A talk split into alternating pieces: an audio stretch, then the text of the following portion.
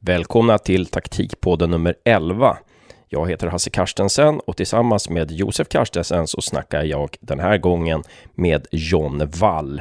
Och vi diskuterar lite inför avslutningen av Allsvenskan som sker imorgon.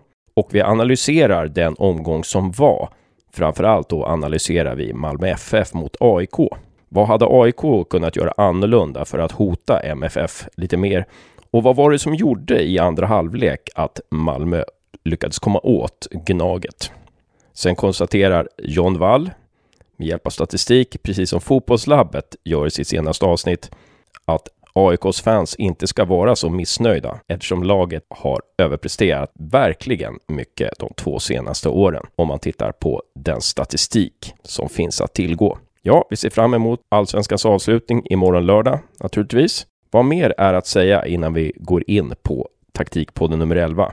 Vinnaren i vår tävling har kontaktats och han eller hon vann en månads provprenumeration på Game Insight Soccer. Game Insight Soccer är en sajt som drivs av Lars Lagerbäck, Hasse Backe, John Wall och Brian Clareholt. Också denna vecka kan man vinna en provprenumeration på Game Insight Soccer. Vad ska man göra då? Det är bara att ta och retweeta vår tweet. För den här fredagen, den 1 november, så är du med om en utlottning av denna prenumeration. Ni har väl inte missat att Taktikpodden också har en vlogg på YouTube. Varje söndag så kommer John Wall med en taktisk fundering. Så också nu på söndag.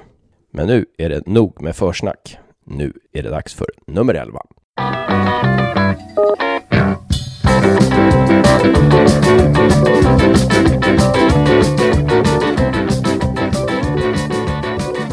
Ja, då sitter vi här efter att precis ha sett Malmö AIKs, en av de många seriefinalerna i slutet på Allsvenskan 2019.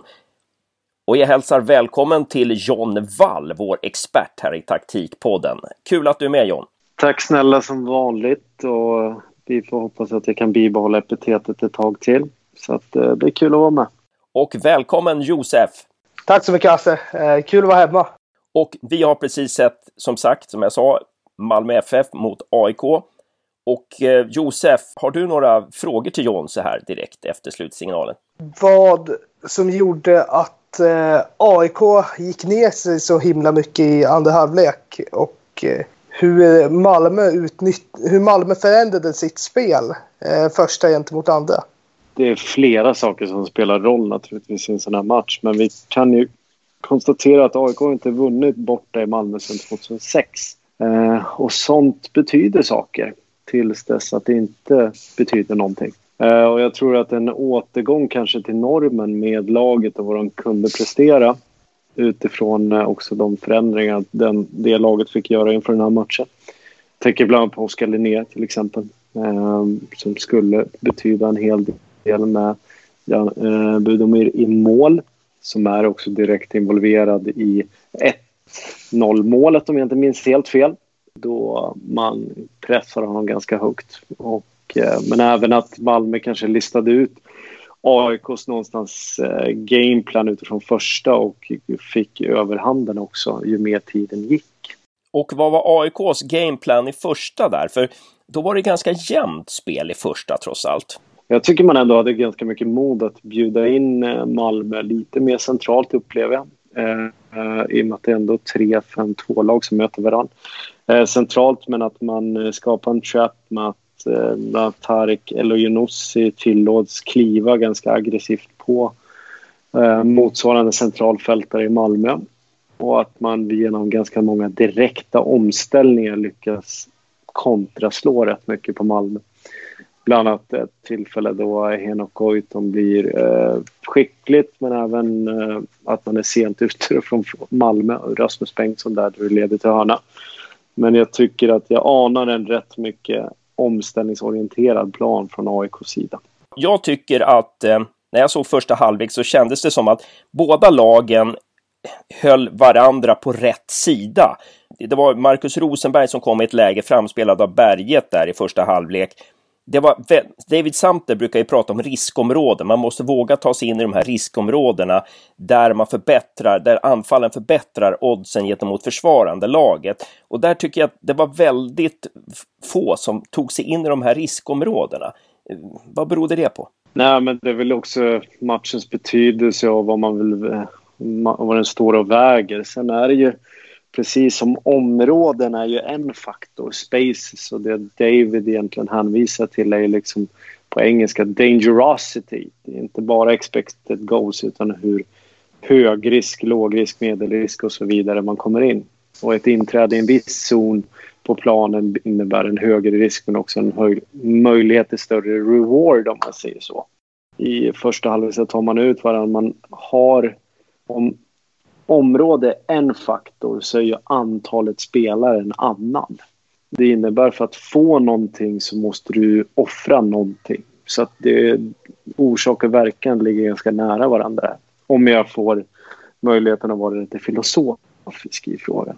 Men är det så att du är 2-3 spelare mot oftast en 5-backslinje plus ett 3-mannafält som sitter ganska nära runt omkring boxen, så blir ju konsekvensen att det krävs så mycket för att bara en eller två spelare ska kunna fixa det och att det skulle leda till målchans. Och det är väl där den stora liksom brottningsmatchen uppstår i den här trenden med 5-backslinjer i svensk fotboll tycker jag. Det är väldigt svårt att ta sig förbi den här, alltså ja, när ett försvar hinner samla sig runt straffområdet så ska det väldigt mycket till för att man ska låsa upp, dyrka upp den. Det är sant. Men samtidigt är det också en form av oskicklighet plus att man inte är tillräckligt opportunistisk när man vinner bollen. Det som ändå AIK gjorde ett antal gånger i första. Men jag tycker inte att lagen är tillräckligt bra på att förbereda en kontring heller i svensk fotboll rent generellt. Vad hade de kunnat göra för att förbereda kontringarna bättre? Du tänker på i AIKs fall eller Malmös fall? Jag tänker i båda lagens fall.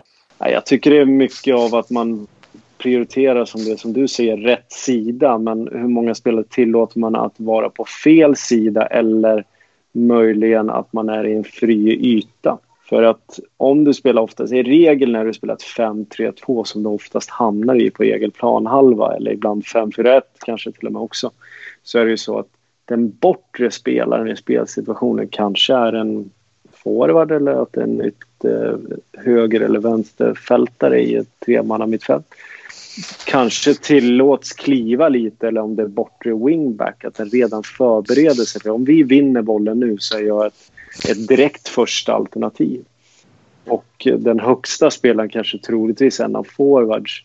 Hur kan jag diagonalt positionera mig mot den här bollen om vi vinner bollen? Så att det innebär att du bör ju befinna dig i konstant rörelse helt enkelt. Men, och du säger att man ska förbereda sig på det här med att spela kontringsorienterad fotboll. Nej, det jag säger är att kontring är en naturlig del av fotboll. För om du tänker på de stora lag eller lag som du har sett rent generellt, så är det ju oftast att de kan spela en större del, likt en orkester egentligen. Du kan inte bara ha en bastuba i orkestern för då låter det jäkligt enformigt. Utan det är lika precis som i fotboll att målet bör ju vara att göra repertoaren så stor som möjligt. Det jag säger är att både Malmö och AIK är inte tillräckligt bra på att förbereda sig på en kontring tillräckligt ofta, men de är likväl väldigt bra i ett organiserat försvar. Men samtidigt så kan man ju önska mycket mer av att när de möter ett organiserat försvar. Med andra ord så har de ingen full cirkel, utan man kanske är lite bättre på vissa saker.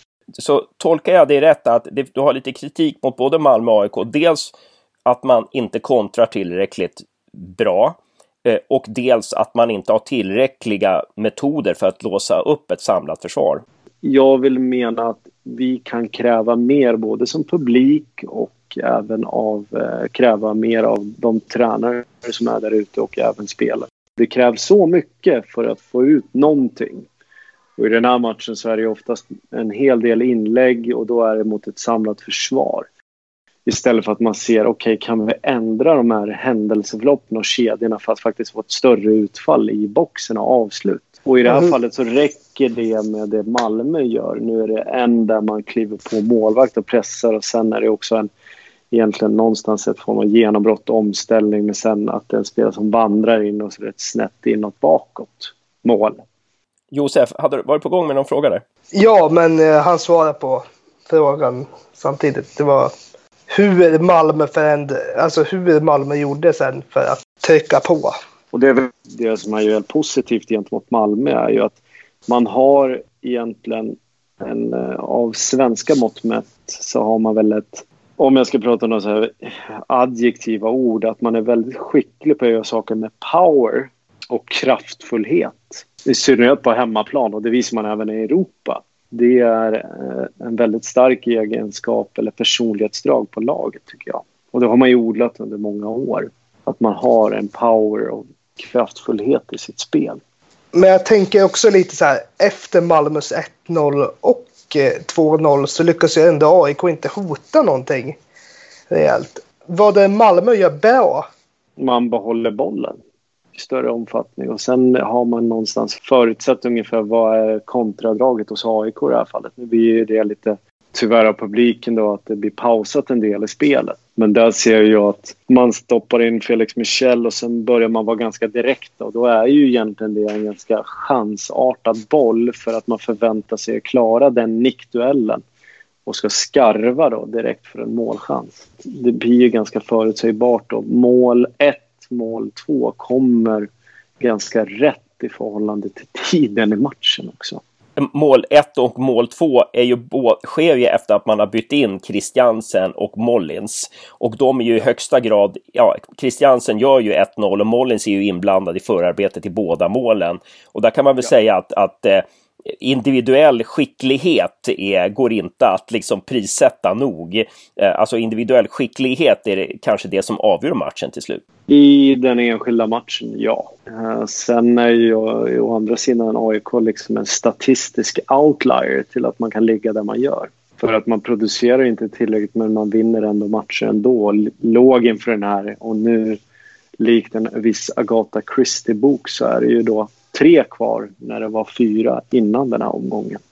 Ja, så du menar att AIK rent statistiskt så ska AIK inte vara med i guldracet för att man skapar inte tillräckligt många målchanser sett över hela säsongen. Så att man har egentligen, man har egentligen överpresterat. Ja, det har man. Det till att man gjorde under guldsäsongen. Vart skulle AIK hamna här om man kollar på den statistiken du har, John? Den är ändå till, i och med att allsvenskan är ändå så pass polariserad, så blir det ju snarare att de hamnar nog kanske i den positionen de är på nu, 4. Men de kanske inte skulle ha tagit lika många poäng som de har gjort. Alltså således vunnit då. Så att, men som vi har märkt så är väl allsvenskan mer polariserad än någonsin. Och den kommer nog bli så här i fortsättningen också. Att det finns en topp 6, topp 7 och sen kommer resten. Vi måste ju också prata lite om, du är ju inne på det här med allsvenskans avslutning. Rent statistiskt så ska ju Djurgården naturligtvis ha störst chans att vinna det här, och Malmö näst störst och Hammarby tredje störst och så. Vad tror du om avslutningen här på lördag? Hur tror du det kan utspela sig? Det enda som jag har lärt mig med allsvenskans saker är inte så jäkla givna. Har det oftast varit en så pass jämn, och på en dag så kan nästan vem som helst slå det andra laget. Det är ju så. Och nu ska jag faktiskt kolla så att jag inte säger fel på spelschemat, för det är ju av ganska viktiga grejer när det kommer till just avslutningen. Precis, Djurgården spelar borta mot Norrköping, Hammarby spelar hemma mot Häcken, Malmö spelar borta mot Örebro. Och där är ju, tolkar man det bara rent så vad Örebro befinner sig gentemot Malmö, så är självklart Malmö favoriter. Sen är det ju viktigt att någonstans de spelar 2-0 mot AIK, alltså inga insläppta. Norrköping mot Djurgården är inte så himla givet egentligen. I och med att Norrköping är bevisligen starka och har varit ganska jämna, och de har ju förmånen att spela en match relativt avslappnad också. Men kan det vara en nackdel också? det kan absolut vara en nackdel, men å andra sidan så är det ju att man spelar inför hemmapublik. Det är den matchen man minns när man går in till nästa år. Du kan vända och vrida på hur mycket som helst. Samtidigt som Djurgården spelar och sitter i förarsätet rejält och har möjligheten att sopa hem det där guldet. Och jag tror att absolut att Hammarby kommer spela och vinna mot Häcken hemma på ett utsålt Tele2. Ja, Häcken har dessutom, om jag inte helt fel, så har Häcken 2/4 av backlinjen avstängda till den matchen. Och det, sånt betyder ju mycket, givetvis. Samtidigt som de har legat i någon form av när de inser att de kanske inte kunde åka upp eller riktigt ner, utan hamnat i något form av mellandilemma typ sådär.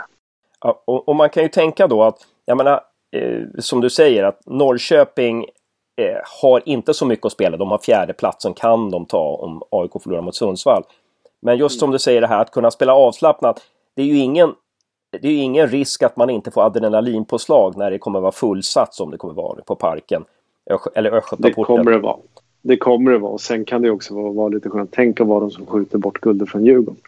Typ så ungefär. Att man får vara den. Så att det finns en herrans massa ingredienser. Och jag tror absolut inte kommer vara en avslagen match från den ena eller den andra parten direkt. Och ett sånt lag som Norrköping då, hade det varit en ren guldfinal, då hade ju Norrköping, om de gör 1-0, då hade Norrköping slagit sig på försvar och bjudit in Djurgården lite. Men nu, i och med att Norrköping liksom inte har så mycket mer än äran att spela för, så kommer man ju, tar man ledningen så kommer man likförbannat att liksom fortsätta gå för tvåan kanske. Och det är ju en ganska stor skillnad. Det som är viktigt tror jag att de kan väga in fler saker i matchen Norrköping. Och de kanske inte behöver vara så kalkylerande, utan de kan spela med stundens ingivelse också. Och det kan vara en förmån, medan Djurgården behöver garanterat beräkna om det är 1-0, vad gör vi då, 1-1. Nu tror jag det är garanterat ett standardförfarande från alla tränare på den här nivån. Men att de kan gå för saker utifrån hur matchen ser ut, Norrköping mer befriat. Medan då kanske Djurgården bör väga in en större pragmatik, vara lite mer cyniska i vissa lägen. Och då kan det tendensen att bollen kommer lika snabbt tillbaka om man utsätts för tryck. Så att allt är inte så himla givet. Ja, spännande. Vi har ju också en bottenstrid i, om vi ska avsluta med det, en bottenstrid i Allsvenskan. Det är alltså de som kan ta kvalplatsen, det är AFC Eskilstuna. Ja, för Eskilstuna kommer det vara en bonus att ta kvalplatsen. De kan som bäst ta kvalplatsen. Och Sundsvall kan också i händelse av seger mot AIK kan man rädda kontraktet. Kalmar kan åka ur. Ja, det är 4 lag där i alla fall som slåss mot varandra. Hur tror du att scenariot utspelar sig där när du tänker på form och sätt att spela, taktiska dispositioner och så vidare? Jag är ganska övertygad om att AFC åker ur, för de har varit ur en längre tid. Sundsvall är ju lite beroende på andra resultat också. Och sen är det att man möter AIK borta, och det är inte så himla givet att man kommer fixa det. Där man liksom någonstans fick en ganska tung smäll för 2 omgångar sen, när man var liksom på väg att vinna. Så jag tror att Kalmar kan gneta till sig poäng faktiskt. Det är troligen. Så ibland kan vissa yttre saker som händer vara till någonting positivt, att man sluter sig samman ännu mer. Jag tror faktiskt att Falkenberg tar den 13:e och sista platsen i Allsvenskan och genom seger mot AFC hemma, och jag tror att Kalmar får kvala. Jag tror att man spelar oavgjort mot Sirius borta och får kvala, och sen att Sundsvall och Eskilstuna åker ur då. Jag tror inte Kalmar förlorar mot Sirius, så Kalmars försvar är så pass bra att man ska inte kunna förlora den matchen. Och Sirius anfallsspel, precis som Kalmars, är inte seriens vassaste heller. Nej, det är bara att kolla på målskillnaden. Där har du svaret. Precis, verkligen. Ja, men vi får se framåt, John, och vi får se hur det utspelar sig nu på lördag helt enkelt. Det ser jag fram emot. En härlig sista omgång i Allsvenskan. Underbart. Ja, men jag tror vi ger oss där helt enkelt. Tack så väldigt mycket, John Wall. Väldigt intressant att höra vad du hade att säga om Malmö AIK. Vi ses i en kommande podd. Tack snälla. Och tack ska du ha, Josef. Ja, tack tillsammans. Alltid kul att podda med.